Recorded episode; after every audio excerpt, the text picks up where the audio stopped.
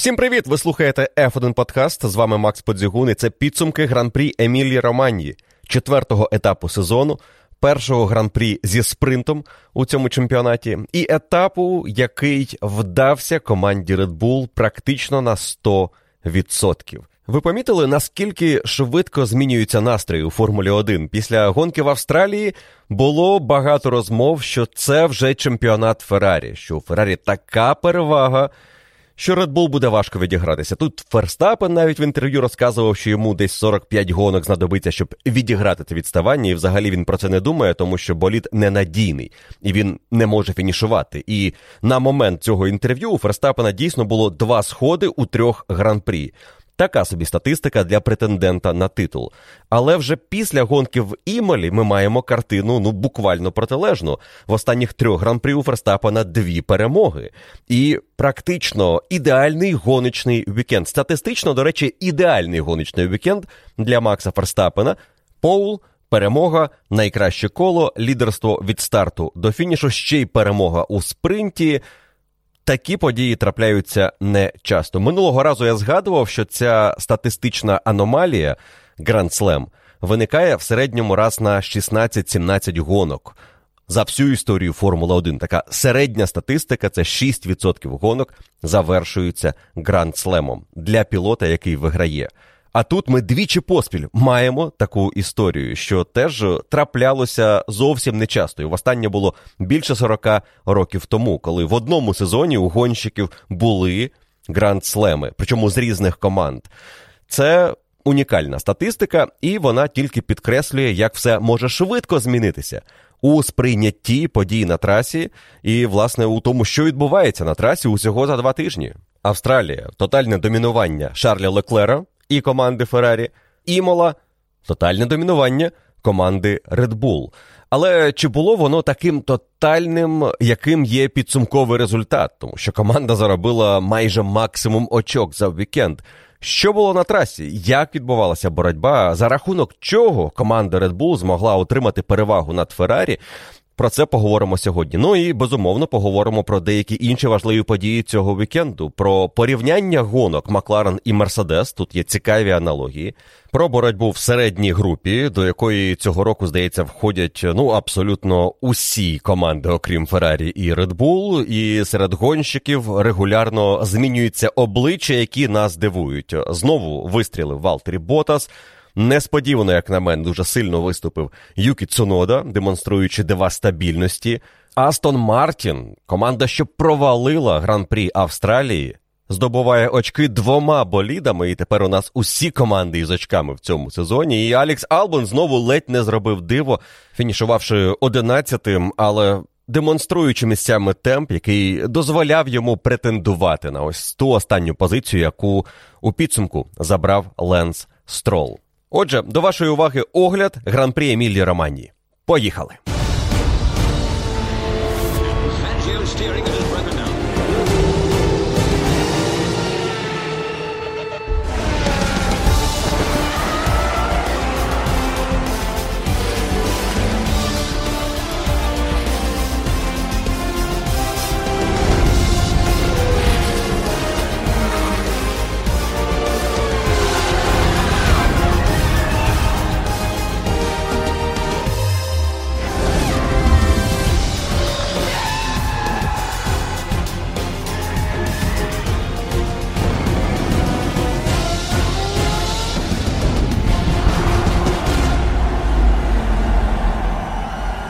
Не знаю, звідки взялася цифра 45 тоді у Макса Ферстапена, коли його запитали, що він думає про шанси на титули. Він сказав, що йому таке відставання від Леклера, тоді воно було 46 очок.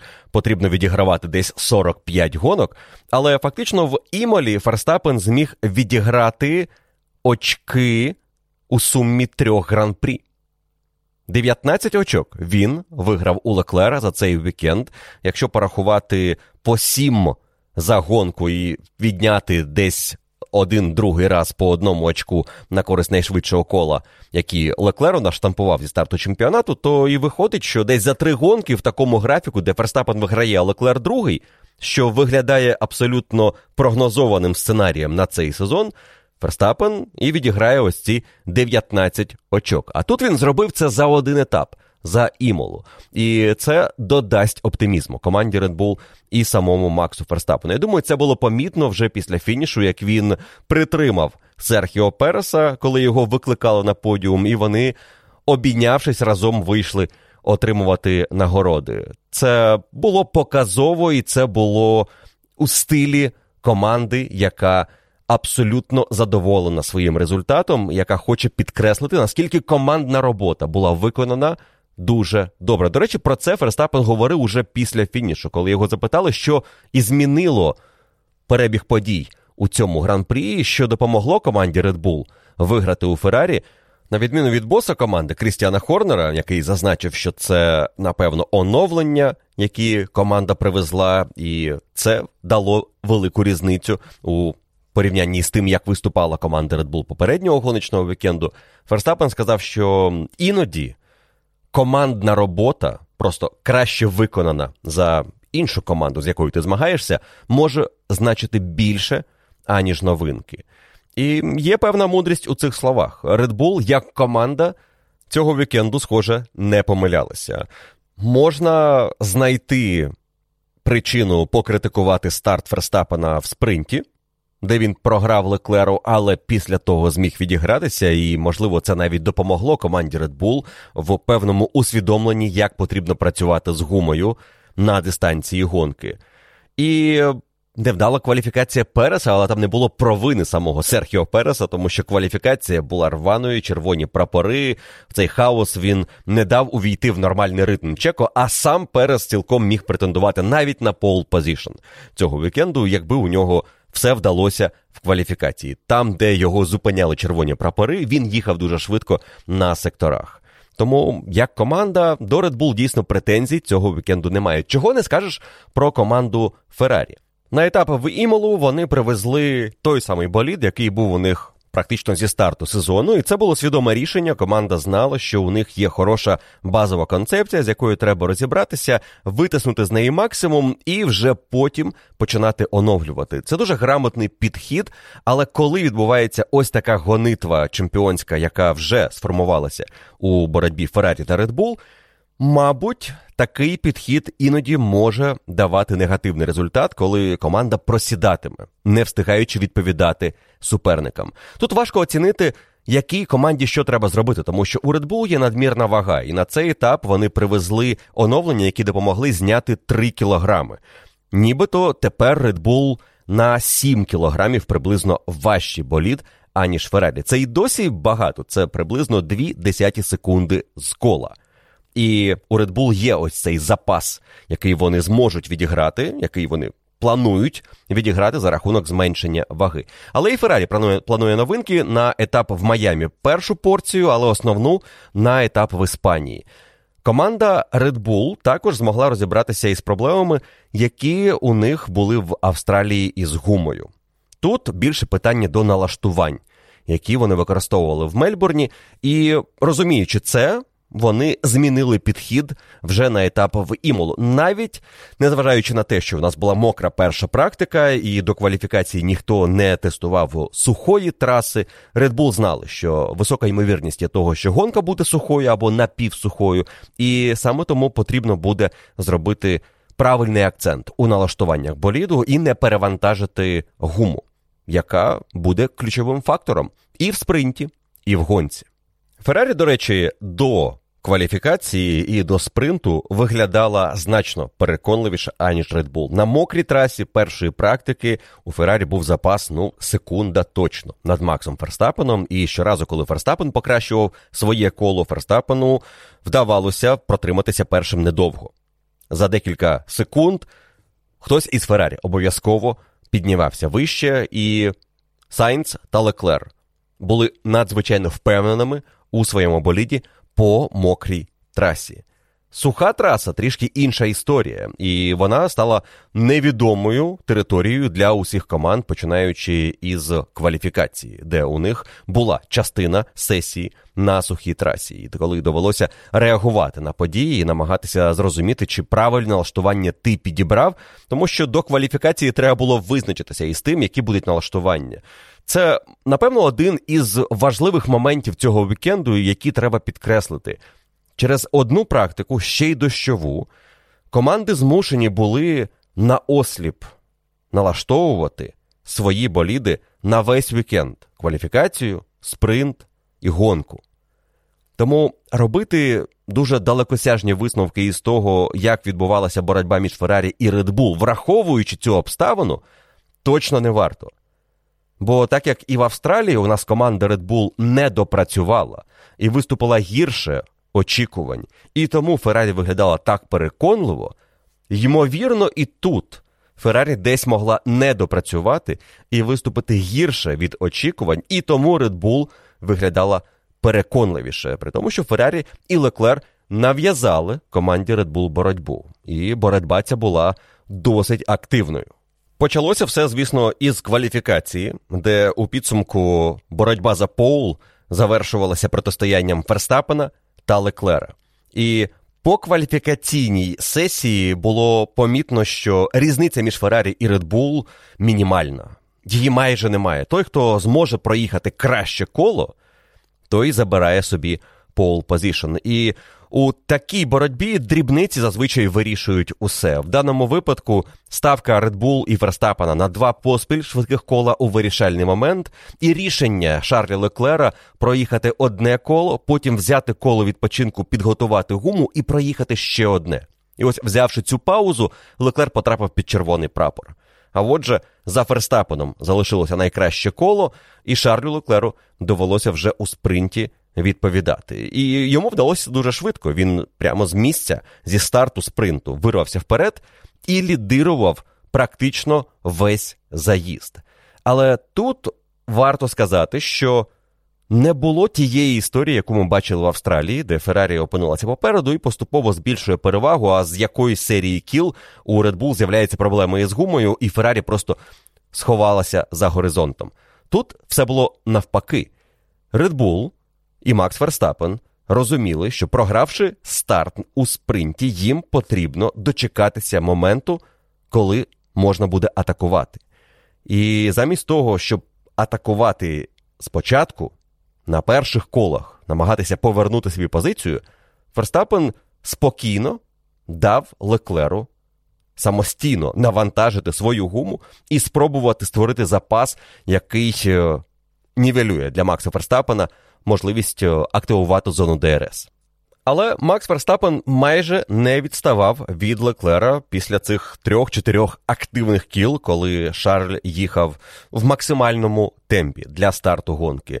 Їхня різниця протягом спринту не перевищувала секунди і семи десятих. Але із половини дистанції спринту, після десятого кола, Верстапен почав поступово підбиратися, і його пресинг почав теж позначатися на темпі Леклера, який намагався втриматися, намагався їхати у вищому темпі, ніж міг собі дозволити. І через це його гума під кінець спринту зносилася. На гонку пілоти обрали софт майже в повному складі. Команда Хаас взяла мідіум, і Вільямс Латіфі теж поставили собі мідіум. Решта стартували на софті. І це був ризикований хід, так вважали в Піреллі. Ті були переконані, що мідіум буде основним вибором на спринт. А команди навпаки вирішили, що софт досить цікавий вибір. Він ризикований у плані, чи витримає до кінця дистанції, бо робити підстоп було зась на спринті. Ти втрачаєш занадто багато часу, ти не можеш його відіграти. Однак програна позиція на старті якщо ти стартуєш на мідіумі проти суперника на софті, може дорого обійтися, бо команди знову ж таки були переконані за підсумком попередніх двох гонок в Імолі обганяти буде складно, і перевага позиції на трасі буде ключовою. Помилилися усі, тому що Софт не був ризикованим вибором. Як показала практика, він був найкращим вибором на спринт. З обгонами проблем не було. Зона ДРС працювала дуже ефективно, і у нас чимало обгонів відбулося протягом спринту, причому, здається, більше навіть, ніж під час самої гонки. Ну і мідіум команди залишили собі на гоночний заїзд. В спринті ті, хто обрали, помилилися, і гума не дозволила наприкінці відрізку атакувати своїх суперників, які на софті прекрасно втрималися до кінця 21-го кола. Втрималися майже усі. Не втримався, звісно, Леклер, у якого після 16-го кола почалися проблеми. Він почав говорити про це команді. Red Bull про це знали. Вони дали Ферстапену дочекатися нагоди. Ну і Ферстапен своєю нагодою скористався. Йому вистачило однієї хорошої спроби вийти на дистанцію атаки. Як в першому повороті він встиг перегальмувати Шарля Леклера і забрати перемогу у спринті. Таким чином, мінус одне очко було відіграно вже за цей гоночний вікенд, а ми ще не перейшли до гонки. Ну, одне очко ніби і небагато, але це теж речі, які рахуються, особливо якщо ти там на чолі ведеш боротьбу за найвищі місця, і ви бачили, як жадібно Леклер ставиться до бонусних очок за найшвидші кола. Він хоче забрати їх усі. Тому те, що фактично ось це бонусне очко над ним отримав Ферстапен за підсумками спринту, це був хороший результат для команди Red Bull. Але це була лише частина роботи. Головна мала була бути виконана під час гонки. І тут важливий момент після спринту це те, на яких позиціях опинилися гонщики Red Bull і Феррарі. Тому що і Серхіо Перес, і Карлос Сайнц, які не найкращим чином провели кваліфікацію за різних причин. У Переса були проблеми із червоними прапорами, тому він не проїхав свого правильного ідеального швидкого кола або хоча б якогось репрезентативного, яке дало б йому стар значно вище, ніж сьома позиція. Щодо Сайнца, він помилився, розбив болід, тому стартував десятим. Але вони обидва за спринт пробилися вперед. Перес на третю позицію, Сайнс на четверту. І таким чином, перша, третя, друга, четверта це позиції Red Bull проти Феррарі на початку гонки. І це те, що вирішило долю цієї гонки на відсотків, мабуть, 80. Про це поговоримо далі. Спершу декілька слів хочеться сказати про спринт. Це перший вікенд зі спринтом у цьому сезоні. Це унікальна особливість гоночного вікенду із невеличкою гонкою перед основною гонкою. І знову це викликало різну реакцію з боку вболівальників, гонщиків, самої Формули 1. Ну і можна безумовно зробити перші висновки щодо того, як виглядає спринт вікенд у новому форматі гоночних болідів.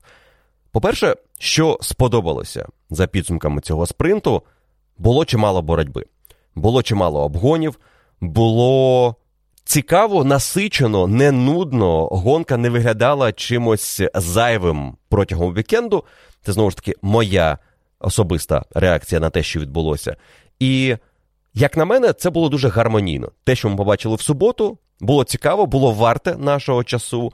І для того, щоб отримати якісь прогнози на гонку, щоб побачити, які можуть бути варіанти, щоб підігріти інтерес до гонки, спринт своє завдання виконав.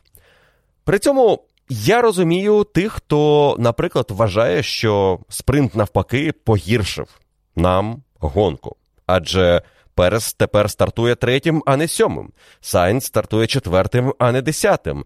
Ті несподівані результати кваліфікації, які ми отримали, вони зникли, і ми отримуємо більш-менш стандартний пелотон у порядку сильніші попереду, слабші трішки далі, найслабші позаду. Це не віщує цікавої боротьби в гонці.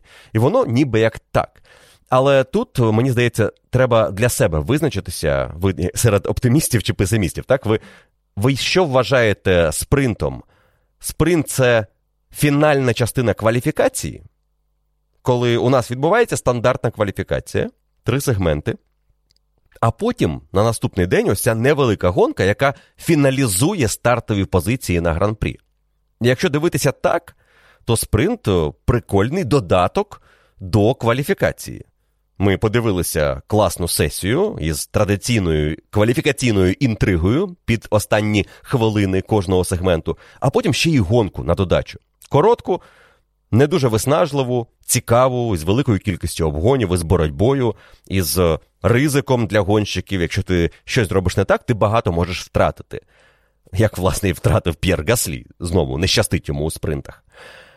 Але якщо дивитися на спринт як на частину гоночної програми, що це невеличка гонка перед основною гонкою, то дійсно це вже песимістичний погляд, і тут мало можна знайти за спринт якихось аргументів. Мовляв, у нас безумовно пелотон стабілізується в порядку від сильніших до найслабших.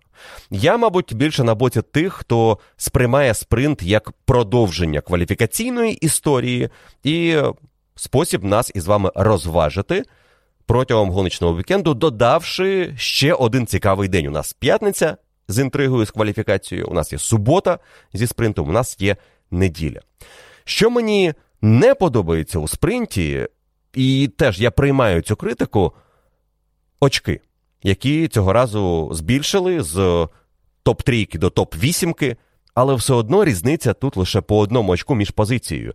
Для команд. Топ команд чемпіонату, які зазвичай розігрують 2, 3, 4 десятки очок за вікенд. Одне очко різниці за позицією дійсно не варте ризику боротися за цю позицію.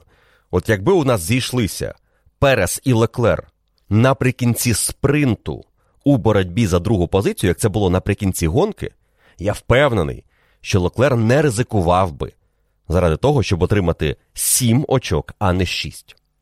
Коли в гонці різниця була уже 15 чи 18, це дає тобі більше жаги поборотися за позицію, особливо коли лідер отримує 25. В цьому сенсі очки, які тепер розігруються в більшій кількості під час спринту, вони не створюють для тих, хто все одно опиняється в топ-10 більшої мотивації боротися і обганяти.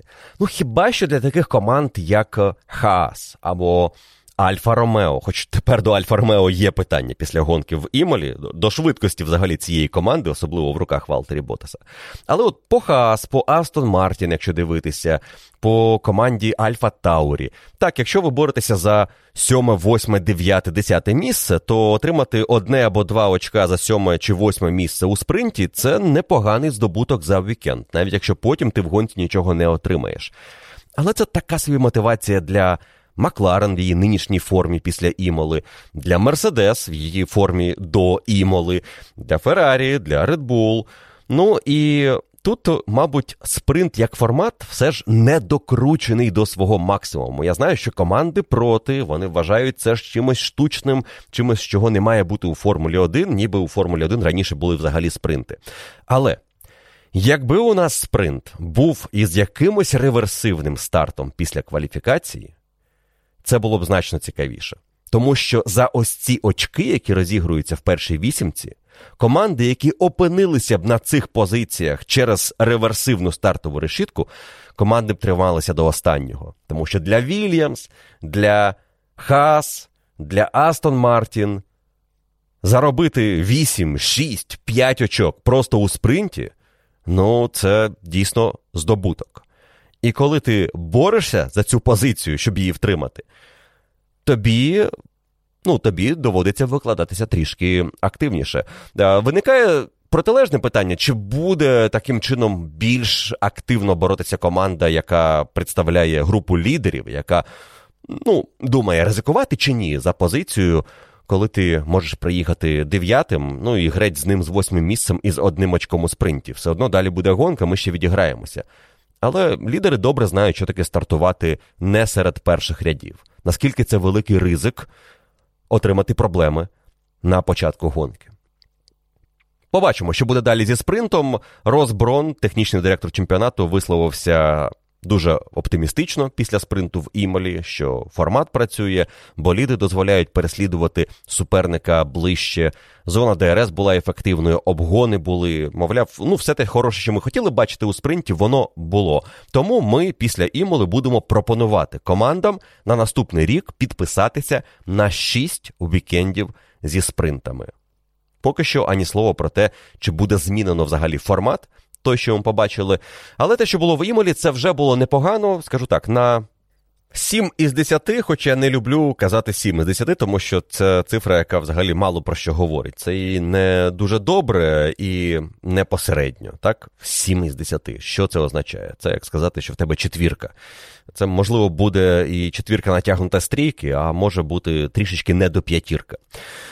Але таким є цей спринт. От до нього є питання по формату, по очках, які розігруються, але все залежить, наше сприйняття цього спринту залежить від того, як він пройде.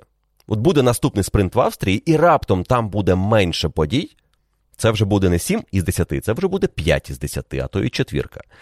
Тому будемо дивитися, як далі розвиватиметься цей формат. Але для імоли все вийшло непогано. За винятком того, що для команди Феррарі спринт завершився, мабуть, найгіршим можливим сценарієм. Обидва гонщики отримали парну стартову позицію. І це стало проблемою перед стартом гонки. Тому що за три години до старту полило. Полило, як із відра, вболівальники намокли, траса намокла, навіть Porsche Cup запустили гонку лише після трьох кіл за сейфтікаром, що для таких гоночних автомобілів ну майже нонсенс. Але дійсно ріки текли по трасі. Після того, як відбулася гонка серії Порше, дощ припинився, і траса почала стрімко підсихати настільки, що виїжджали пілоти на установочне коло на дощовому комплекті, потім одразу поверталися в бокси, перевзувалися в проміжну гуму. І на проміжній гумі розпочинали гонку, але із думками про те, що зовсім скоро доведеться думати про перехід на сліки. Їх тримала від цього інформація про можливий дощ протягом наступних 20 хвилин або першої третини гонки. Однак ці прогнози не справдилися. І ближче до 20-го кола гран-прі Емілії Романні почала з'являтися помітна суха траєкторія, яка дала можливість найбільш відчайдушним гонщикам, у яких було менше що втрачати, піти на свій підстоп і перевзутися у сліки. До цих подій у нас, звісно, відбувся старт. І ось, враховуючи те, що у нас було мокро перед стартом, траєкторія підсохла лише на непарних позиціях. Перша, третя, п'ята і далі перед початком гонки отримали перевагу за рахунок старту з місця проти якої пілотам на парних позиціях було важко щось зробити. Тому Леклеру не вдався аналог старту зі спринту, а Сайнцу вже на початку довелося боротися не проти Серхіо Переса, а проти Даніеля Рікардо. І на цьому і закрутилася головна інтрига гонки для середньої групи в пелотоні і для лідерів. Леклер програв старт і Ферстапену, і Пересу, ще й Ландо Норрісу на якого він витратив декілька кіл, щоб повернутися у топ-3. А пригоди першого повороту, які викреслили із боротьби одразу чотирьох гонщиків Сайнс, Рікардо, Алонсо і Шумахер, означали, що для деяких пілотів це шанс заробити високі очки, і вони будуть за цей шанс хапатися обома руками. Тому у нас було так багато боротьби проти гонщиків Астон Мартін, які не хотіли віддавати позиції. Тому так довго прочався і Кевін Магнусен проти тих, хто його хотів об'їхати. І тому так добре у нас вискочив у вільний простір Джордж Рассел, який, на відміну від напарника Льюіса Хеймлтона, провів досить пристойний гран-прі, випередивши Льюіса в усіх сесіях і показавши ще один результат у топ-п'ятірці. Але про цих середняків, про Рассела і про Мерседес ми поговоримо далі. Повернемося до лідерів Феррарі і Bull, що у них відбувалося після того, як у нас відбувся рестарт після сейфті кару. Макс Верстапен одразу почав створювати запас. Комфортний для того, щоб далі протягом гонки не думати про небезпеку якогось е, раннього підступу з боку Шарля Леклера. Перес точно не був суперником для Ферстапена. Ну і Перес добре прикрив Насправді, Ферстапена на рестарті він не атакував напарника, і водночас обидва гонщики Red Bull були недоторканними на рестарті у боротьбі із Макларен чи Феррарі. Там більше була боротьба Норріса проти Леклера. Але вже за перші 15 кіл Ферстапен, власне, це 10 кіл після рестарту, Ферстапен створив 6 секунд запасу над Серхіо Пересом. Більш ніж достатньо, щоб в подальшому контролювати цей розрив і не форсувати подій. І так гонка для Ферстапена надалі і відбувалася, тому що якщо на 15-му колі його перевага над Пересом була 6 секунд, то вже після того, як всі перевзулися і почали входити у другу фазу гонки на гумі Мідіум, на 26-му, 27-му колі Перес програвав Ферстапену ті самі 6,5 секунд. Надалі динаміка почала змінюватись, тому що на Переса почав напосідати Шарль Леклер, але для Ферстапена, звісно, це не було проблемою і його вже не стосувалося. Тож практично із старту цієї гонки, після того як Леклер вийшов на третє місце, випередивши Ландо Норріса, для нього головною ціллю на цей гран-прі було об'їхати Серхіо Переса. І Леклер поступово наближався до Переса за першу фазу гонки, до підстопу із переходом на мідіум. І Леклер перевзувся на мідіум на коло пізніше за Серхіо Переса. Чи було це помилкою, чи було це хорошим ходом з боку Феррарі? Мабуть, можна сказати, що це був хід, який виграв команді Феррарі позицію, тому що фактично Леклер повернувся на трасу попереду Серхіо Переса. Але зовсім ненадовго. Адже у Серхіо Переса уже був прогрітий комплект мідіуму, на якому той миттєво атакував Леклера і пройшов ще до шикани Вільньова. Це місце, де мало кому вдавалися атаки протягом цього гран-прі, і лише у випадку, коли один із гонщиків опинявся на гіршій гумі. Гумі ще не доведені до робочої температури. А в умовах прохолодної траси, траса, яка підсихає, зробити це із мідіумом було непросто. Тому з одного боку ставка на підстоп на коло пізніше за Переса допомогла Леклеру виграти позицію.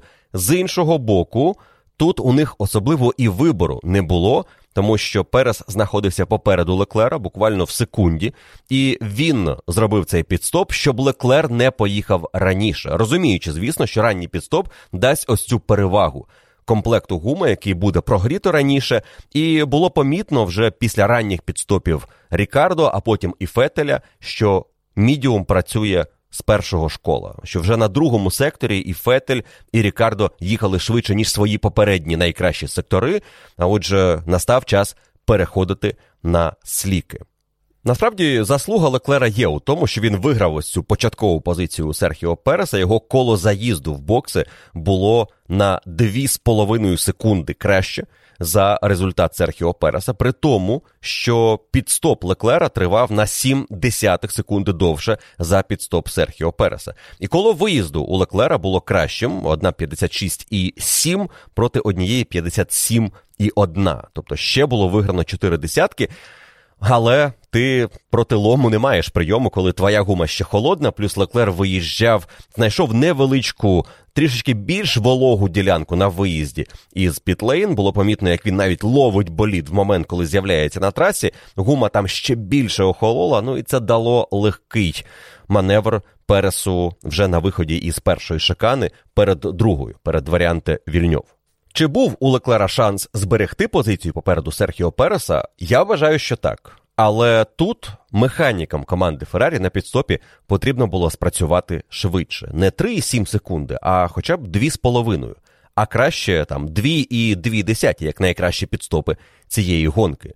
Тоді ось ці виграні півтори секунди, півтори секунди на підстопі давали б півтори секунди запасу на трасі проти Серхіо Переса. І так, Серхіо Перес уже буквально уткнувся в Леклера на виході із першої секції поворотів варіанту Тамбурелло. Але були б там ті півтори секунди, Перес не встигав би об'їхати Леклера до шикани Вільньова. А далі у нас тоса, далі уже гума у Леклера прогрівається. І тут я би сказав, що команді Red Bull в певній мірі пощастило, що Перес так стрімко взявся за цю атаку, реалізував її, не чекав кращої нагоди. І якби він її очікував далі, її могло б більше і не з'явитися. І Леклер міг би після цієї серії підстопів вийти на друге місце. І це змінило б усю гонку для команди Феррарі і для Шарля Леклера. Адже залишившись за Серхіо Пересом, Леклеру довелося їхати у темпі Серхіо Переса. В якійсь фазі одразу після підстопу, десь до 28-го кола, вони їхали в темпі Ферстапена і навіть трішки під'їжджали до Ферстапена. От на 21-му, 22-му колі вони 8 секунд програвали Максу. На 27-му колі 6 з половиною секунд.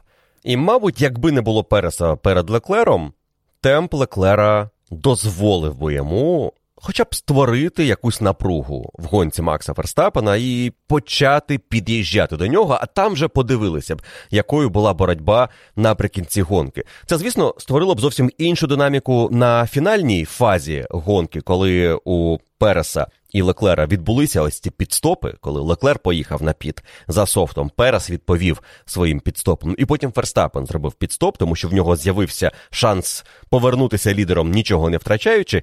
Якби була ситуація навпаки, це точно змусило б Феррарі їхати гонку до кінця без зупинки, тому що так Леклер програвав позицію Пересу, і він точно не хотів би створювати для себе такої ситуації.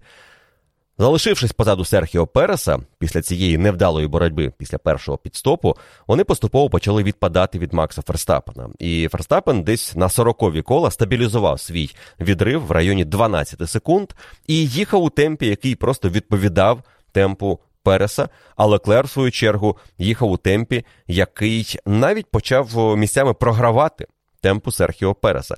Між ними з'явився невеличкий проміжок у 2,5-3 секунди.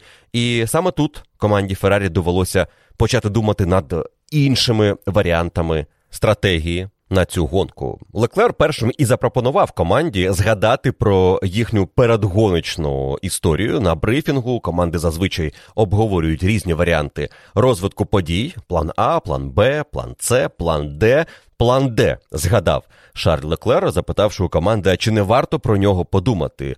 На що отримав відповідь Ні, залишаємося до кінця. Але потім, як ми побачили, план Д було реалізовано. Леклер поїхав на підстоп і йому поставили софт. У цього плану був один невеличкий мінус. Леклер опинявся за Ландо Норрісом, тому що він проводив цей підстоп без запасу у 28 секунд, які були необхідні, щоб виїхати попереду суперника. Але Леклеру вистачило одного кола, щоб повернути собі цю позицію і знову опинитися за Серхіо Пересом. Серхіо Перес, використовуючи цю затримку Леклера за Норрісом, теж поїхав на підстоп. Для Red Bull це був очевидний хід у відповідь перевести Серхіо на аналогічний тип гуми для того, щоб вирівняти шанси. Ну і водночас у Ферстапена з'явилася можливість, не втрачаючи лідерства, теж поїхати на підстоп і збільшити свої шанси на найкраще коло у цій гонці, а отже, на максимальну кількість очок. План команди Феррарі, цей план Д, як на мене, був хорошим і, мабуть, єдиним правильним в тій ситуації, яка була на 44-45 коло гонки. Леклер не мав особливих шансів проти Переса. Феррарі знала, що під кінець цього відрізку на мідіумі у них може з'явитися проблема з гумою, як це було під час спринту. І ставлячи софт, вони давали собі можливість поборотися за друге місце, плюс можливість з'являлася у Леклера забрати найкраще коло цієї гонки, отже, зменшити перевагу Ферстапена. Одна вигода суцільна за підсумками цього плану. Єдиний нюанс Леклеру довелося ризикувати, трішки активніше взятися за боротьбу проти Переса. Тому що якщо ви задіяли план, який має на меті виграти позицію, то значить ти маєш активніше взятися за реалізацію цього плану. Хочеш, не хочеш, ти просто почнеш трішки більше витискати, отримавши свіжий комплект гуми, треба реалізовувати його перевагу. І Леклер не втримався на трасі. Момент насправді шокуючий, тому що, як потім після гонки скаже Ніко Розберг, чемпіон світу 16-го року, який аналізував події цього гран-прі для британського Sky Sport F1, пресинг мав би бути на боці Переса і Bull, тому що вони тримають другу позицію. На цю позицію іде атака з боку Феррарі. Феррарі пресингує. Леклер дуже близько під'їжджав до Переса якраз у шикані варіанти Альта, і на виході навіть загрожував атакою ще до підходу до повороту Ріватса. Не говорячи вже про те, що були потенційні шанси сісти в зону ДРС і пресингувати Чеко перед гальмуванням у Тамбурело. Але Леклер перестарався на гальмуванні перед цією шиканою.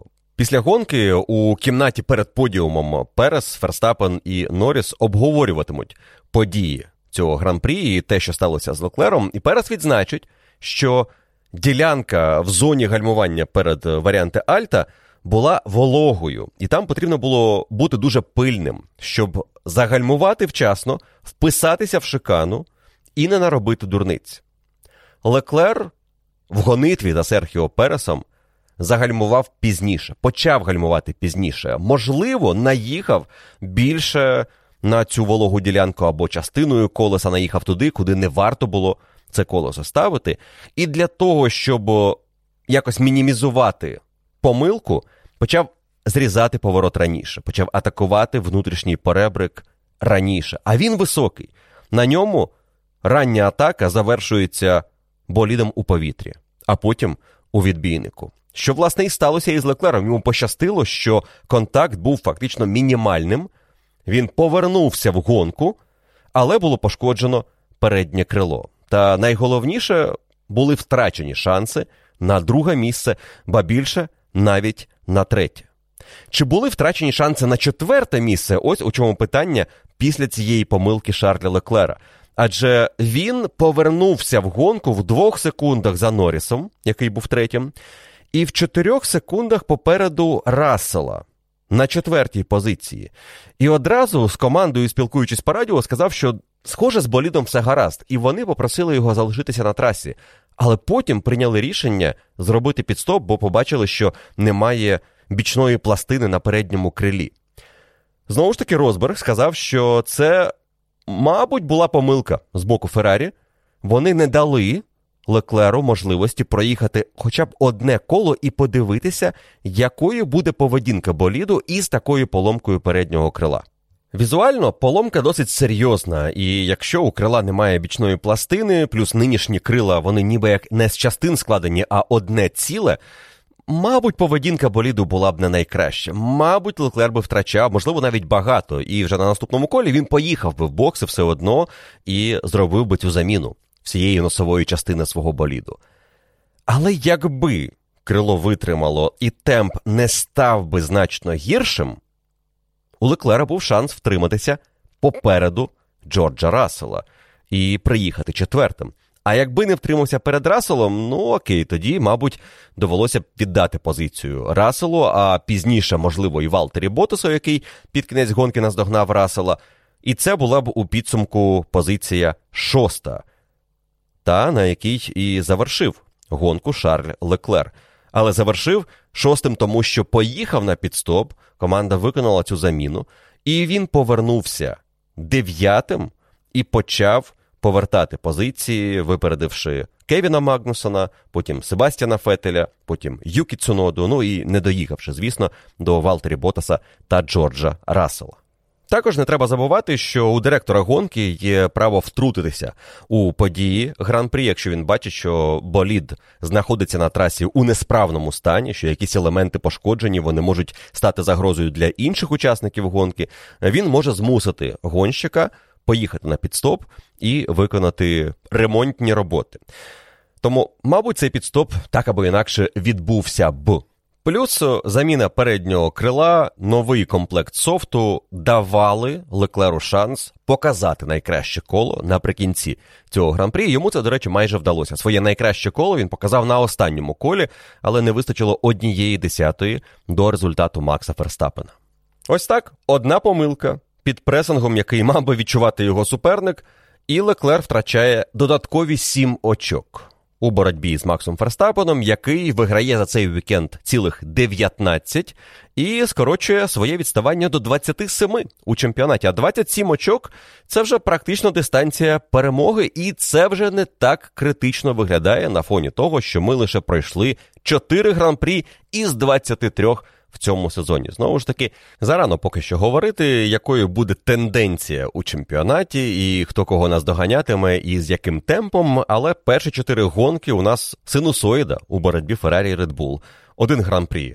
Все для Феррарі, інший майже все для Red Bull, і тепер практично. Ідеальний гоночний вікенд для команди Red Bull якраз тоді, коли їм це було дуже потрібно. Після провального гоночного вікенду, в першу чергу для Ферстапена, два тижні тому у Мельбурні. Команда Red Bull в Імолі на території Феррарі завоювала 58 очок із 59 можливих за вікенд. Лише третє місце, а не друге у спринті Серхіо Переса не дало команді забрати абсолютно все. Але 58 очок це другий найвищий результат в історії Формули 1 за один вікенд. Колись у нас була унікальна гонка в 2014 році наприкінці сезону Гран-прі Абу-Дабі, коли були подвійні очки. А отже, за перемогу не 25, а 50, за друге місце не 18, а 36. Ну і таким чином команда могла здобути дубль і заробити не 43 очка, як тоді було можливо, а цілих 80 6. Не 86, а 66 очок того вікенду завоювала команда Вільямс. Тоді її гонщики піднялися на подіум. І ось цей результат і досі залишається як рекорд Формули 1 за вікенд. Але то була одна унікальна гонка, фінал чемпіонату з подвійними очками. Так тоді хотів Берні Еклстон. Від ідеї швидко відмовилися. Тому. Після гонки в Імолі у Red Bull тепер новий е, офіційний рекорд в стандартній практиці нарахування очок, але з гоночним вікендом зі спринтом. 58 очок Red Bull Racing – це на 8 більше, аніж Мерседес на гран-прі Абу-Дабі того ж 2014 року. Перемога Хеймлтона із подвійними очками. І 45 очок команди Макларен на минулорічному гран-прі Італії, де вони у вікенд зі спринтом набрали на 13 менше, аніж вчора. В неділю команда Red Bull Racing в Імолі. Ну а для Макса Ферстапена цей вікенд став ідеальним. Максимум очок 34. Більше гонщик заробити не може за вікенд зі спринтом. І це його другий гранд-слем за кар'єру. Другий поспіль і в цьому сезоні, після гранд-слему Шарля Леклера на гран-прі Австралії. І востаннє в одному чемпіонаті два гранд-слеми показували у 79-му році Жак Лафіт на Інтерлагосі, а потім в Лонг-Біч Жиль Вільньов. Ось у такі аномальні статистичні часи живемо після двох останніх гран-прі. Дубль команди Red Bull досить унікальне явище. Останнім часом команда не радувала вболівальників такими результатами після того, як розпочалася турбоера. До турбоери Red Bull штампували дублі більш-менш регулярно завдяки успіхам Себастьяна Фетеля і Марка Вебера. Але ось такий останній дубль в 13 році на гран-прі Бразилії залишався довго їхнім останнім дублем аж до Малайзії 16-го року, де Рікардо із Ферстапеном здобули подвійну перемогу для команди Red Bull. І ось із тих пір, майже 6 років пройшло, команда Red Bull не здобувала дублів у Формулі 1. І це, звісно, перший подібний для дуету Ферстапен та Перес. У огляді подій гран-прі Емілії Романні мені захотілося об'єднати команди Макларен і Мерседес і подивитися ось в контексті того, як провели гран-прі ці дві команди, що у них всередині відбувається, і чому саме такі результати дісталися Норрісу і Расселу з одного боку, і Рікардо і Хемілтону з іншого боку. Льюіс Хемілтон, гаряча тема після цього гоночного вікенду. Виникають питання до того, чому так пройшла для нього гонка, і взагалі весь вікенд в Імолі. Адже він ані на практиках, ані в кваліфікації, ані в спринті ані в гонці не випередив Джорджа Рассела. Перевага Рассела була невеликою по кваліфікації, і Мерседес тут не допрацювали, не потрапили в топ десятку тому що не встигли через ці червоні прапори проїхати серію із двох поспіль швидких кіл. Це серйозно вдарило по шансах команди, яка гірше прогріває гуму, особливо коли прохолодно і мокро. Це позначилося на стартових позиціях пілотів команди Мерседес, і фактично це визначило гонку для Льюіса Хеймлтона і Джорджа Рассела, у тому наскільки ці гонки були різними. В Макларен майже аналогічна історія. Там інші події призвели до того, що сталося під час гран-прі, але все дуже схоже. За практикою по кваліфікації різниця між Норрісом та Рікардо була невеликою, але Норріс опинився попереду в кваліфікації. Завдяки цьому у спринті Норріс зміг фінішувати попереду напарника по команді, і завдяки цьому отримати. Кращу стартову позицію, непарну стартову позицію, яка зіграла важливу роль на початку гонки, як у боротьбі Red Bull та Ferrari, так і у боротьбі серед гонщиків Mercedes і Макларен, про яких наразі мова. Норріс отримав собі п'яту стартову позицію, Рікардо шосту. До чого це призвело? До того, що вже в першому повороті Норріс був третім, випередивши Леклера. А Рікардо був поруч із Сайнсом, який теж погано стартував, і через мокру трасу, трішечки активнішу атаку перебрика, Рікардо знесло в бік Феррарі. Контакт, обидва вилітають. Ну і це руйнує гонку для Сайнса і для Даніеля Рікардо. Схожа історія була у Мерседес, тому що Рассел після спринту стартував 11-тим в гонці, а Хемілтон 14-тим. І маючи прокатану, краще прокатану траєкторію на початку гонки, Рассел завдяки хаосу в першому повороті піднімається у топ-6, випереджаючи цілу групу пілотів, які будуть повільніші за нього і будуть тримати Льюіса Хеймлтона. Тому що Хеймлтон, стартуючи 14-тим, свою позицію майже не покращив. Він став 12-тим наприкінці першого кола під виїзд сейфтікару, але враховуйте, що чотирьох суперників не стало. Сайнца, Рікардо, Шумахера та Алонсо пізніше. Тому фактично Льюіс Хемілтон навіть програв одну позицію. Але тут важливо не те, що там той виграв багато, цей програв трішки. Важливіше якраз було те, де вони опинилися, в якій зоні у цьому полотоні.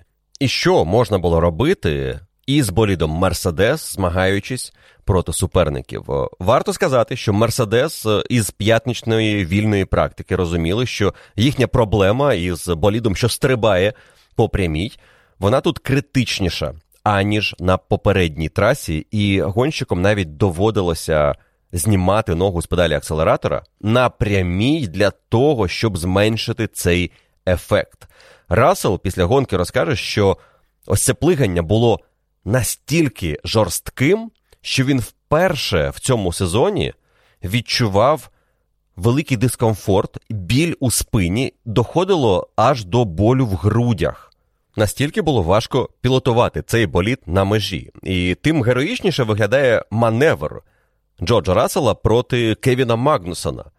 На 12-му колі гонки завдяки якому Джордж вийшов на п'яте місце і отримав перед собою чистий трек. Він не змагався із Норрісом, але його особливо ніхто не турбував позаду аж до завершення гонки, тому що у Валтері Ботаса. Маючи потенційні шанси на боротьбу проти Рассела, виникли проблеми на підстопі, тому Валтері лише під кінець наздогнав гонщика Мерседес. Тож Рассел зі своїм завданням на цю гонку впорався ну буквально за перші 12 кіл. Хороший старт, багато виграних позицій на першому колі. Потім виграна позиція у повільнішого Кевіна Магнусона. Ну і потім Магнусон буде поступово притримувати і Ботаса, і Феттеля, і це допоможе відірватися Ландо Норрісу і Джорджу Расселу. Напарники цих двох, Даніель Рікардо і Льюіс Хемілтон, опинилися зовсім в іншому становищі. Льюіс Хемілтон затиснений середняками повільними, з якими важко боротися за кермом цього боліду Мерседес. Вони всі опиняються в групі, яка переслідує один одного. Дирекція гонки дуже довго не вмикала ДРС, і напевно це було хороше рішення. Принаймні, Себастьян Фетель після гонки скаже, що пам'ятаючи події минулого року, аварію Рассела і Ботаса, і те, що за межами траєкторії було все одно волого, дозволяти ДРС було небезпечно. Ніхто не хотів на цій вузькій трасі подібного інциденту.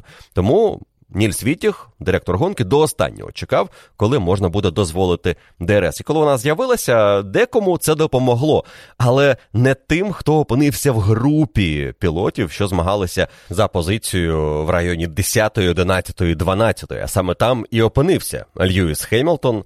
Після початку гонки, після рестарту, Льюіс 11 Він за Ленсом Стролом. Йому нічого не вдається зробити проти гонщика Астон Мартін. Льюіс Хемілтон, а за ним і Естебан Окон, і П'єр Гаслі, і Алекс Албон на боліді Вільямс. Всі тримаються однією групою без шансів на обгон. І навіть якби була зона ДРС на початку гонки активною.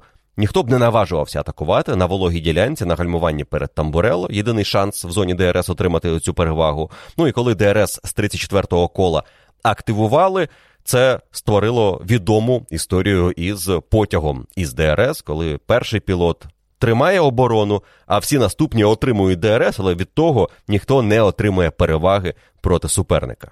Схожа історія була у Рікардо. Він після підстопу їхав останнім і знаходився в подібній групі, наблизився до Джоу Гуанью, до Міка Шумахера, але зробити щось проти них не вдавалося. Тому, коли траса почала підсихати, Рікардо спробував використати шанс раннього несподіваного підстопу і першим поїхав перевзуватися за сліками. І вже одразу показав і своїй команді, і решті, що сліки працюють, на них можна переходити. І першими на це відреагували Астон Мартін, Себастьян Фетель і П'єр Гаслі із команди Альфа Таурі. За ним зробив підстоп і Алекс Албон, і вже на наступному колі масово поїхали на підстопи майже усі інші. Останніми свої зупинки зробили Ферстапен, Леклер і Ландо Норріс. Рікардо за рахунок раннього підстопу відіграв чимало позицій. Після того, як хвиля підстопів пройшла, він знайшов себе на 15-му місці одразу за Льюісом Хеймлтоном, який навпаки через те, що не поїхав на підстоп раніше, втратив і втратив чимало. І це я вважаю, враховуючи події гоночного вікенду, і те, що мало що можна Льюісу Хеймлтону закинути як його провина за цей вікенд. Ну, опинився він в такій ситуації. Ну, от в кваліфікації вони не потрапили в топ-10. Погана стартова позиція. Програв позицію на старті суперником, опинився в групі, з якою важко було боротися. На його місці подібну гонку провів би, напевно, і Джордж Рассел. Але якщо шукати моменти, на які Льюіс мав вплив, і він не взяв на себе ініціативу, це момент із підстопом за мідіумом. Тому що буквально перед тим, як Рікардо, а потім і Фетель поїхали в бокси, у Льюіса команда запитала, що він думає про перехід на мідіум. І Льюіс сказав занадто рано. Фетель, до речі, який знаходився трішечки попереду Льюіса Хеймлтона у цій гонці, на момент, коли Льюіс говорить команді, напевно, про мідіум думати зарано, Фетель вже після фінішу команді скаже, мабуть, ми на коло або два пізніше перевзулися, ніж можна було спробувати. Тобто, в ситуації, коли Льюісу, ну, можна сказати відверто, втрачати було нічого. Він їхав одинадцятим. Йому нічого втрачати в цій гонці. Він не ризикнув поїхати за мідіумом раніше і отримати перевагу, яку він би отримав за рахунок раннього підстопу. Льюіс заїхав на підстоп, коли команда сказала, що треба робити, бо ми бачимо за секторами тих, хто перевзувся, що вони вже їдуть швидше. Льюіс повернувся на трасу і повернувся одразу поруч із П'єром Гаслі, який його проходить миттєво. А за декілька секунд повз Льюіса пролітає Вільямс Алікса Албана. І Льюіс не просто не відіграє позицій за рахунок цього підстопу, він програє. І стролу, якого він тримав на радіусі атаки, але так і не зміг цю атаку організувати. Програє Окону, програє Гаслі і програє Аліксу Албану. І аж до кінця гонки Льюіс залишається на 14-й позиції у цьому гран-прі. Після піт-стопу ситуація Льюіса не зміниться взагалі. Рікардо спробував щось зробити. Він на 30-му колі вирішив, що треба зробити піт-стоп і змінити гуму із мідіуму на хард. були підозри, що, можливо, мідіум не витримає до кінця, плюс він не міг пройти ані Льюіса, ані Гаслі, ані Албана попереду, який, до речі, теж Гаслі пройшов на наступному колі. Там взагалі у Албана була така п'ятихвилинка розкішна в цій гонці за рахунок раннього підстопу. Він почав е, свій невеличкий камбек із 14-ї позиції. Перед зупинкою в боксах, а потім, коли поїхали усі інші, він об'їхав Льюіса Хемілтона, П'єра Гаслі вийшов на 12-ту позицію і доїхав до Естебана Окона на відстань менш ніж 5 секунд. І коли Окону дали штраф 5 секунд за підсумками гонки, е, його позиція Албона покращилася до 11-ї.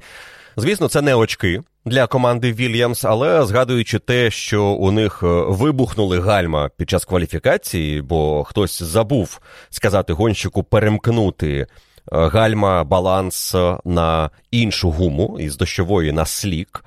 І через це гальма перегрілися, і Алекс Албон змушений був стартувати у цьому гран-прі із 18-ї позиції. То приїхати 11-тим на боліді, який не виказував ознак високої швидкості цього вікенду, це ще один невеличкий плюсик в карму Алексу за цей вікенд. І ще один, в принципі, сигнал, що команда Вільямс не помилилася.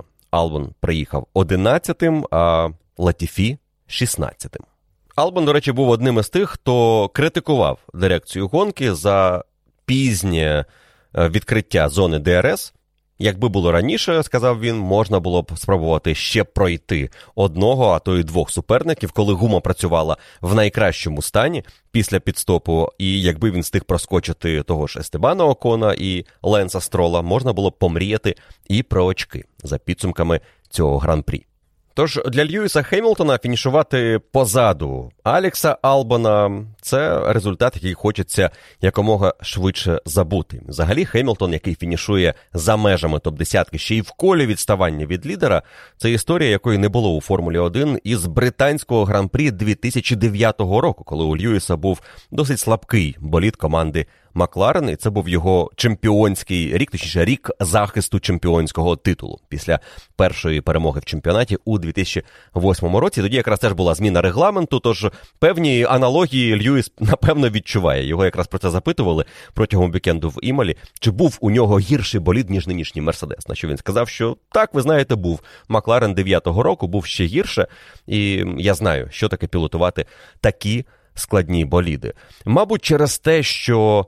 Льюіс Хеймлтон, гонщик, якому потрібно в складні моменти виказувати більше підтримки, тото Вольф і звернувся після фінішу до Льюіса із словами, що Льюіса, я знаю, що це був болід, яким неможливо керувати, і ми спробуємо це вирішити. Ми, Ми ніби тебе ні в чому не звинувачуємо. Тобто, те, що сталося. Абсолютно наша провина, і ми будемо працювати, щоб вирішити цю проблему в наступних гран-прі.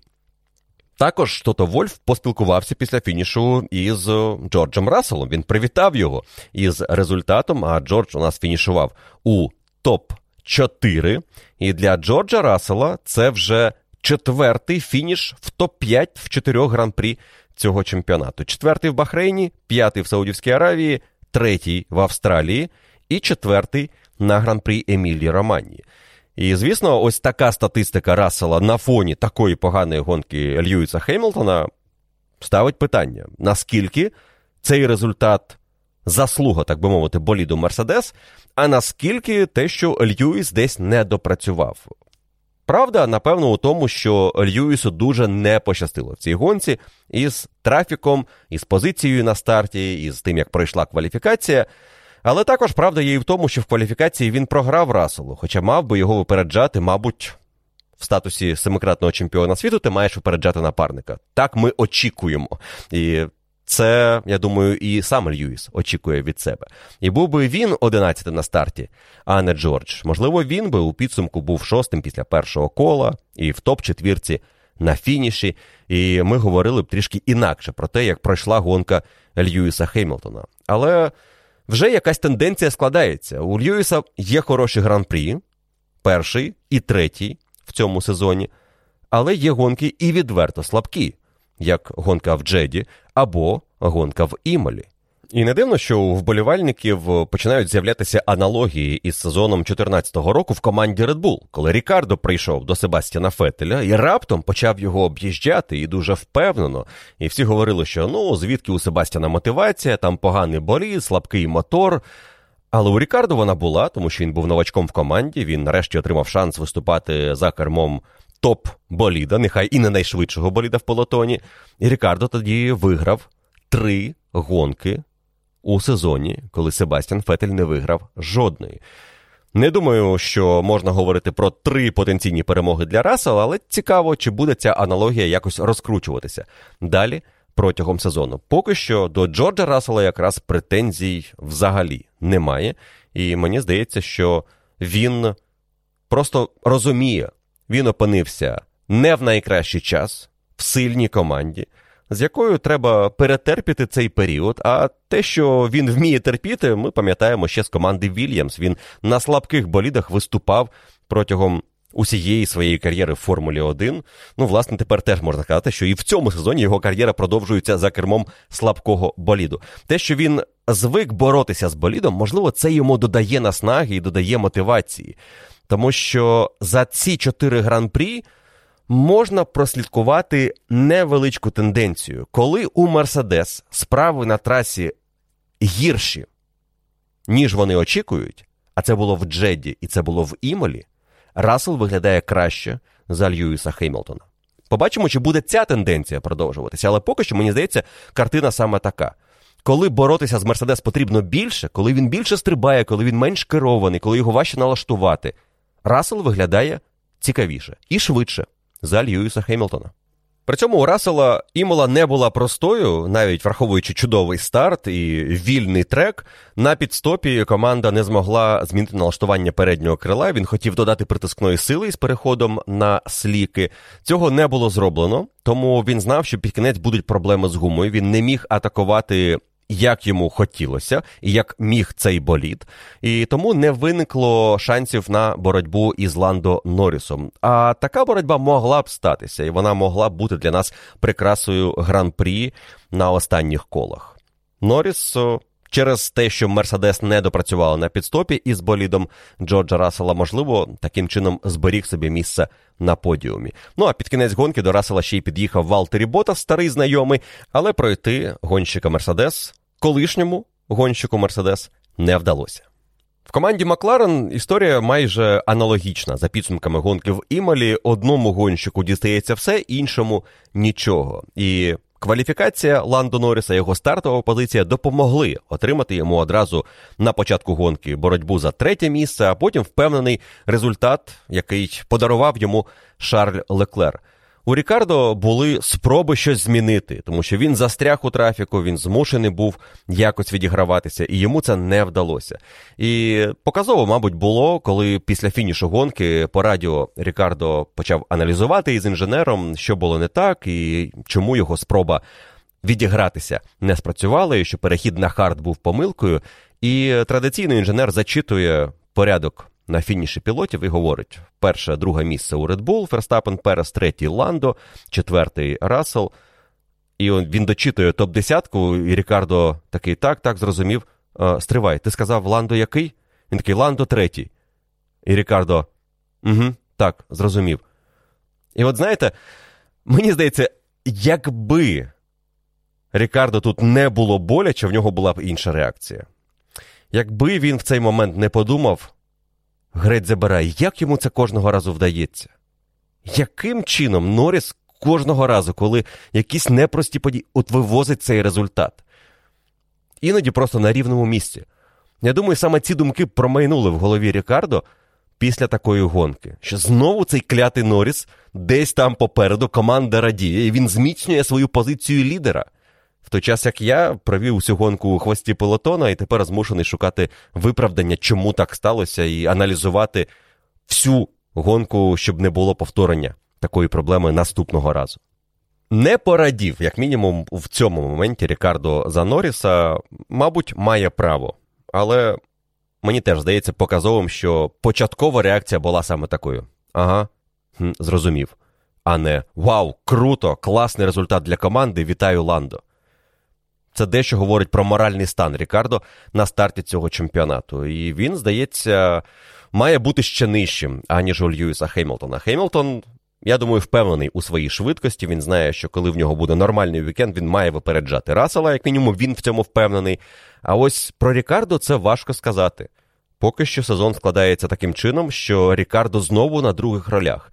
І ковід перед стартом чемпіонату, який вибив його із колії в підготовці до початку сезону, і помилки якісь, і і невдачі під час гран-прі. От все це вкупі дає усвідомлення дежавю для Даніеля Рікардо, який вже переживав ці емоції на початку минулого року і думав, що це щось ненормальне, і це скоро пройде. І я зовсім скоро почну їхати ну не гірше за Ландо Норріса. Але пройшов рік, починається наступний, а Рікардо і досі там. І це, звісно, сумно для тих, хто бачив Рікардо в його найкращі сезони, що він вміє робити, яку він швидкість вміє демонструвати, і що це гонщик екстра класу про якого насправді у цьому контексті почали забувати. Валтері Ботас, давайте про нього декілька слів скажемо, тому що ще один блискучий виступ Валтері за Альфа Ромео, топ-5 найкращий результат у сезоні. Валтері Ботас за Альфа Ромео привозить солідні очки своїй команді. Я вражений тому, як Валтері Ботас у нас вміє боротися і обганяти в цьому чемпіонаті. Ми ж то грішним ділом думали, що він за кермом Мерседес нічого не може вдіяти, коли в трафіку. Тож що вже говорити про Альфа Ромео? А тут виходить, Валтері ніби ожив або нову молодість розпочав. В цьому сезоні він радує. Однозначно, за ним приємно спостерігати.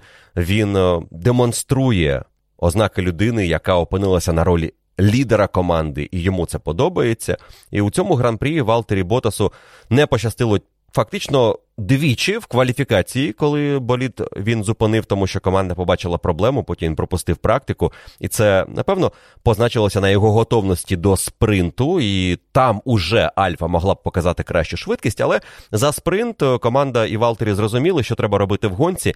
І протягом гран-прі Емілі Романні, протягом цієї гонки в 63 кола, Валтері був за швидкістю. Я думаю, не гірше Ландо Норріса. І Єдине, що йому завадило у цьому гран-прі, це стартова позиція. Він був сьомим на старті гонки. Він опинився за Раселом на початку. Потім Валтері Ботас, після підстопу, який був вічність, таке враження для нього, не змогли закріпити переднє праве колесо. Як команда потім скаже, сталася історія подібна до підстопу в Монако Валтері минулого року, коли гайка якось криво почала закручуватися, але механік зміг полагодити цю ситуацію. Він відкрутив знову, закрутив колесо, воно стало на місце, і Валтері поїхав. Протримали його, звісно, довше на підстопі. Він е, відстав від Джорджа Рассела, але як сама команда відзначила, напевно, і на краще, тому що в цей момент у Валтері був чистий трек. І він просто міг розкривати свою швидкість, не перевантажуючи гуму, і він під'їхав до Рассела у підсумку. Ну так, не зміг його пройти але не факт, що він пройшов би його, бо з обгонами було складно, і навіть зона ДРС далеко не усім допомагала на цій трасі. Тим не менше, швидкість у Валтері була, і Ландо Норріс після гонки сказав, що ну, якщо дивитися на результат командний, так, ми молодці сьогодні. Але я не думаю, що ми були кращими за Мерседес, принаймні не те, що ми значно кращі за Мерседес. Та й взагалі, Валтері Ботас, на думку Ландо Норріса, був найшвидшим пілотом після Red Bull і Феррарі. Просто що Валтері змушений був пробиватися крізь трафік, і йому трішки завадили повільніші суперники. Тож майте це на увазі, коли будете оцінювати шанси Альфа Ромео на наступний гран-прі. Здається, як мінімум, у варіанті із Валтері Ботасом все виглядає дуже непогано на боротьбу за ще один фініш у топ-10 на пристойних позиціях. Команда Астон Мартін також завоювала очки на гран-прі Емілі Романні і завоювала подвійні очки. Вперше в цьому сезоні взагалі вона завоювала очки, а тут ще і обидва гонщики заїхали в топ-10. Себастьян Фетель і Лен Строл однозначно виграли від е, мокрих подій цього вікенду. Змішані умови в кваліфікації допомогли і Себу, і Ленсу виступити шви... краще і проїхати швидше, аніж можна було очікувати від Астон Мартін. І далі в гонці в тому ж спринті було помітно, що Астони повільніші за деяких інших суперників середини полотону, але відсутність більшу частину гонки ДРС про яку Фетель сказав, що добре, що так зробили, допомогла, я думаю, Себу втримати його позицію протягом гран-прі. Та і, в принципі, втримувати позицію у цьому гран-прі було не так вже і складно, якщо подивитися на те, як змінювалися позиції. Під час гран-прі Емілії Романі. Ось цих змін позицій, якщо нарахувати підстопи, можна нарахувати дійсно небагато. Боротьба Леклера Норріса це раз. Боротьба Ботаса і Магнусона це два. Також можна сказати, що потім була боротьба між Магнусоном і Цунодою. Це три. Боротьба знову між Норрісом і Леклером це чотири. І потім під кінець це Цунода і Леклер, які відігравалися. Ось ось і все, що у нас було в гонці. Дуже багато пілотів провели майже усю гонку на тій позиції, яку вони займали вже після першого кола гонки, або яку вони займали після єдиного підстопу.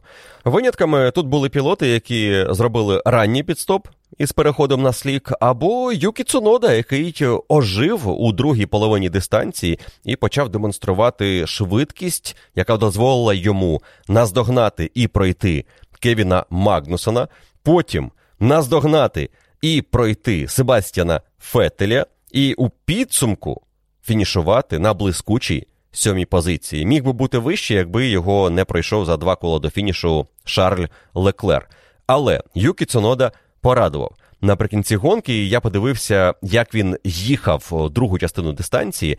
Є є ознаки того, що людина одужала. Або принаймні, що от в цих умовах на цій трасі Юкі знайшов стабільність, знайшов гармонію із болідом, баланс йому подобався.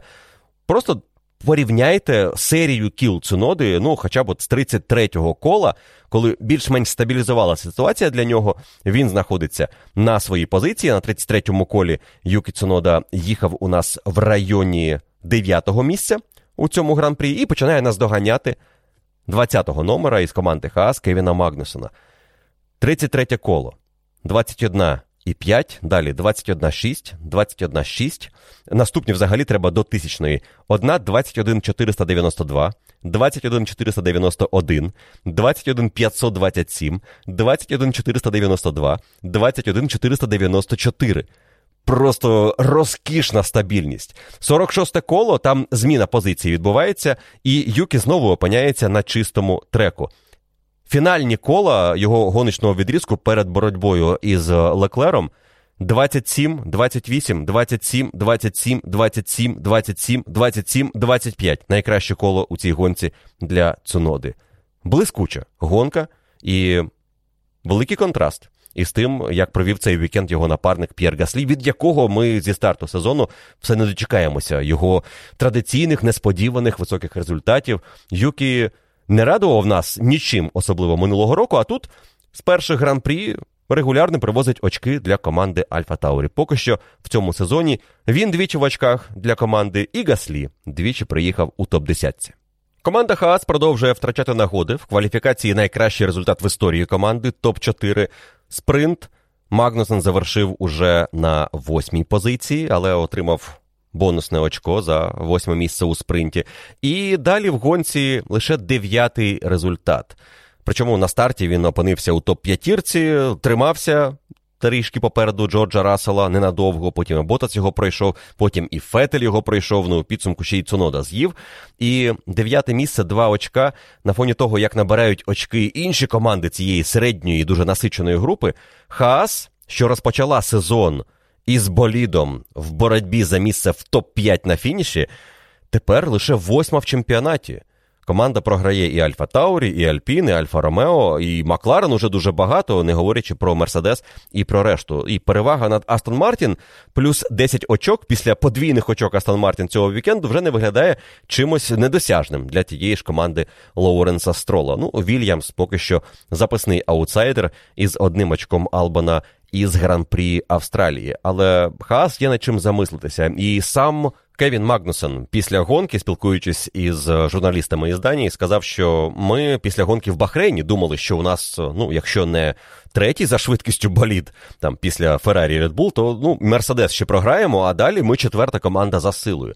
Після наступних трьох гран-прі Хаас зрозуміли, що ситуація трішки відрізняється від їхнього початкового прогнозу, і дійсно вони вже восьма команда у Кубку конструкторів. І на цьому етапі об'єктивно краще за Хаас виступили і Альфа Таурі, і Альфа Ромео, і Макларен, і, звісно, перша трійка, і команда Астон Мартін. Гірше виступили лише Вільямс та Альпін. Команда вперше провалила гоночний вікенд. У Алонсо пригоди на старті, але в нього були шанси на очки.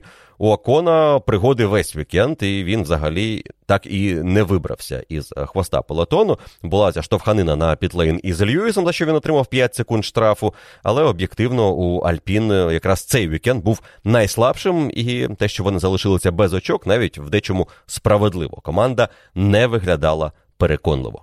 Для Алонсо, до речі, це був один із найгірших початків чемпіонату, тому що Фернандо у нас лише два очка заробив за перші чотири гонки і один спринт.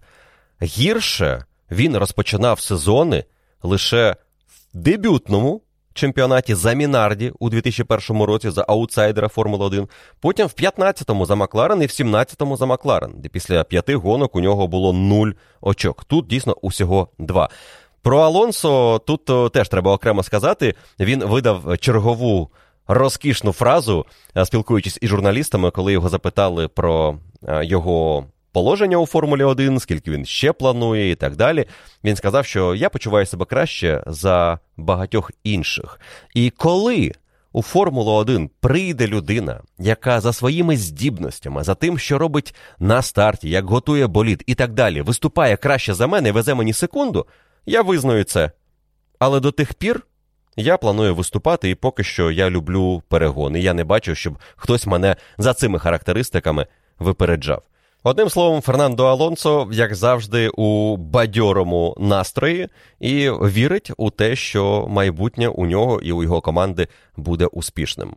Побачимо, як буде розвиватися цей сезон для Альпін і чи відіграються вони після невдалого вікенду в Імолі вже за два тижні в Майамі. Нова траса, нова гонка, нові обставини. Ну і дивлячись на те, як Red Bull зробили камбек після Австралії в Імолі, і Астон Мартін після провалу в Мельбурні відігралися в Імолі, то і Альпін, напевно, після невдалого вікенду в Італії зможуть заробити хороші очки у Сполучених Штатах. І у нас після чотирьох гонок сезону усі команди заробили очки. Це, до речі, лише в п'яте сталося в турбоері, і навіть із 2010 року, коли почали давати очки за топ 10 у 16 році. Така історія сталася на 20-й гонці сезону, коли всі команди заробили очки. В 17-му році на 8-й гонці сезону, четверта гонка сезону 18-й рік, 11-та гонка в 19-му, і ось в четвертій гонці сезону у нас це сталося у 22-му. Я впевнений, що за підсумками цього гоночного вікенду у вас залишилися запитання або якісь цікаві теми, про які ви хотіли б поговорити. Тож нагадую, що в коментарях під цією публікацією я очікую на ваші запитання, відповіді на які ви почуєте в середу у традиційному QA після гран-прі. Ну а на сьогодні це все. Дякую за увагу. Дякую за те, що дивилися цей гоночний вікенд разом зі мною на сетанті. Спасибі, що підтримуєте. Подяка кожному учаснику клубу за те, що цей подкаст ви слухаєте вже в понеділок ввечері. Ми з вами почуємося у наступному випуску F1 Подкаст.